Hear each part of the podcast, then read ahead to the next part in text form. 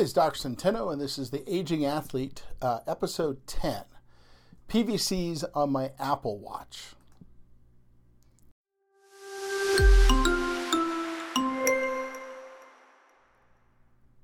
So, uh, for Christmas, I got a brand new Apple Watch.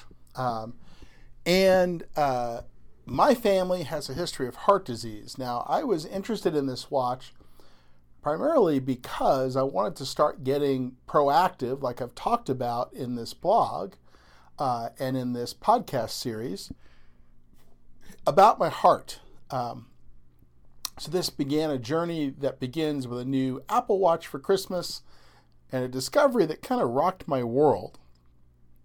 In addition, I want to dive deep today into the newly emerging world of smart device health monitoring and how eventually that's going to save a lot of lives and change a lot of lives.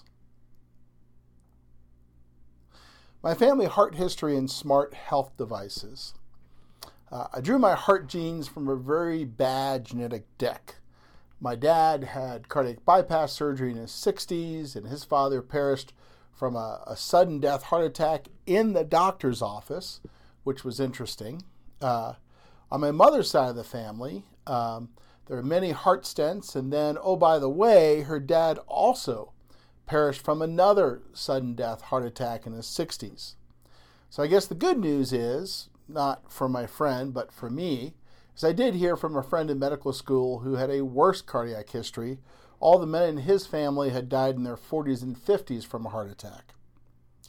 So, what's the good news about my bad genes? Uh, we're entering a really interesting, brave new world of constant health monitoring that's going to change everything. In the next 20 years, we're going to see a range of devices that exist in the background of our lives. They're always looking for small problems when they're, when they're small, kind of like the whole idea behind the Aging Athlete series. Uh, one of the pioneers of, in this new world is Apple. Now, I'm usually a Google guy, but I got an Apple Watch. Why? They're the first company to get FDA approval for their watch to monitor the heart. And they're doing some really interesting research, and they've accomplished quite a bit in a short time. The Apple AFib study.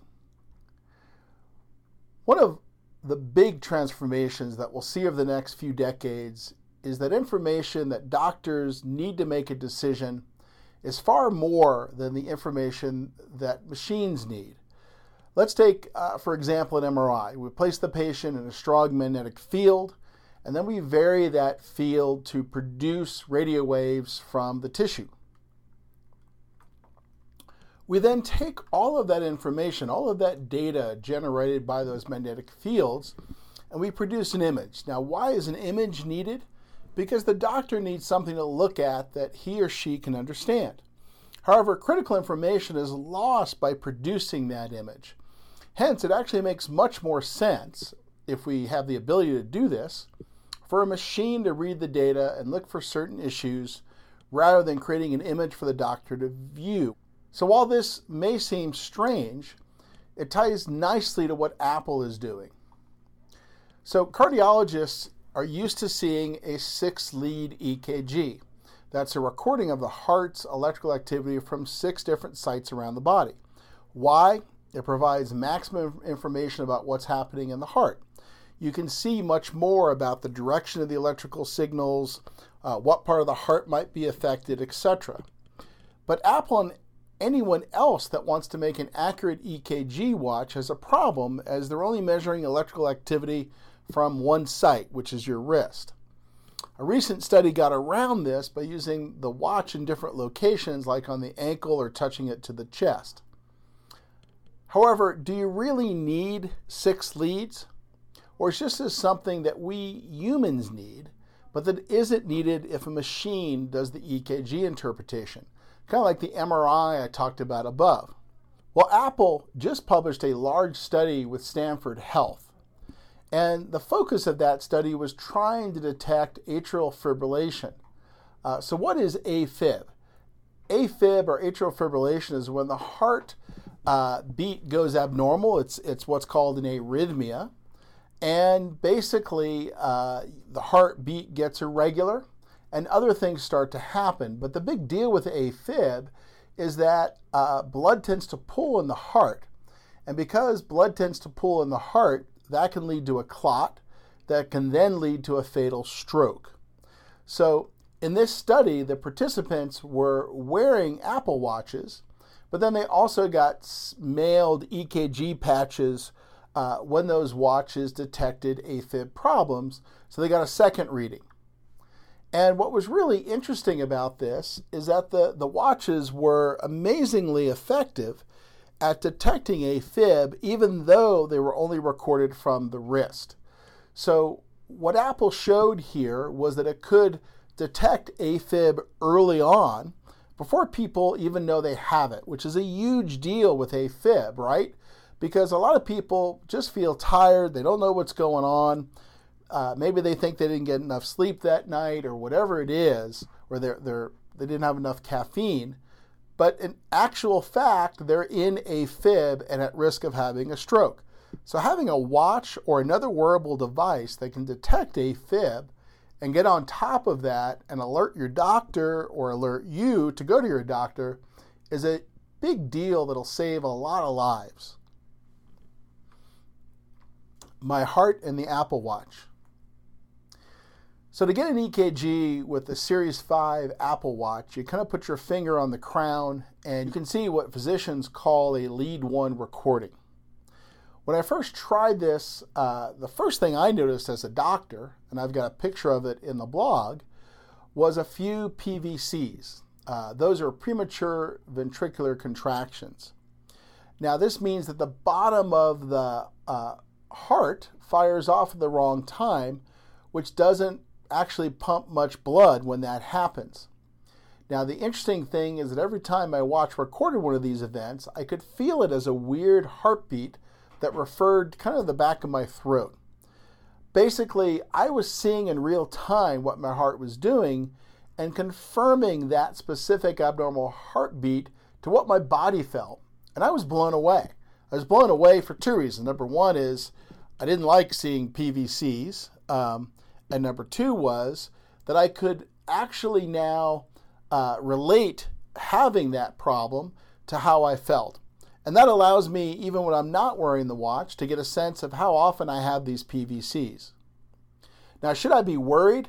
Likely not. Uh, rare PVCs uh, that don't cause symptoms usually aren't a concern. In fact, uh, the problem right now is that most of the research is on people with really bad heart problems that have PVCs, and they have a lot of them. I mean, well, I might have uh, 10 to 30 of these in a day. Uh, these people have thousands and thousands and thousands. Um, but the problem is that all the research to date is on a sick model of healthcare, meaning we only know about PVCs from people with really bad hearts. We don't know the predictive value of PVCs in a large group of patients, all wearing EKG monitors on their wrists. And one of the most interesting thing is that PVCs have been associated with lots of things like caffeine and alcohol consumption. So I'm now monitoring my PVCs with the amount of alcohol I've had, with the amount of caffeine I've had, with the amount of sleep I've had, uh, et cetera, et cetera. So I can now start to associate those things with what I'm doing uh, and stop doing some of those things. My recommendations. So I think Apple and other companies are about to unleash a vast array of products that are going to track your health in the background and use information from hundreds of thousands of people to predict disease. Uh, and again, I'm usually not an Apple guy. I've got mostly Google devices, but I like the fact that Apple has gone all in here on this health concept. Uh, and we're also about to have this technology change how doctors behave. We're going to move from uh, sick care uh, that happens after someone has life changing symptoms or disease to healthy care. And that's when someone's watch or other sensor picks up a small problem that could lead to a big problem. So if you've got a family history of heart problems, no matter how healthy you think you are, uh, an Apple Watch or one of the other ones that are going to be coming on the market uh, that measure your EKG, it's probably a good bet. I'm going to stick with Apple because I think they've got more invested as a company in all of this, and they're actually publishing peer reviewed studies. Uh, and it's likely that Apple and others are going to introduce other features uh, to do things like start measuring oxygen levels so that sleep apnea, where you stop breathing at night, can be measured. Now, that's a, again another critical thing, and I've already seen one watch coming on the market that does that, so I'm assuming uh, Apple will replicate that. So, in conclusion, wearable monitors are here to stay, and they're going to really change a lot. We're even going to see these monitors in the musculoskeletal system. Right now, the watch is monitoring how much you move, how much you stand, all that kind of stuff, but it's going to get much more sophisticated. We're going to see in the next 20 years clothing that starts to measure our posture, clothing that starts to look for small movement problems that could indicate a bigger problem later on. So, this is an exploding field. Uh, and I thought just talking about my own experience with my PVCs might help you if you've got a heart problem, stay proactive about that. And if you don't have a heart problem and you just got a cardiac history in your family, be thinking about these things. We're at an interesting time. You can now start to measure these things like you never could before. And that's a really good thing if you want to stay proactive about your health. So, thanks so much for listening. This is uh, the Aging Athlete Podcast, uh, episode 10. Have a great day.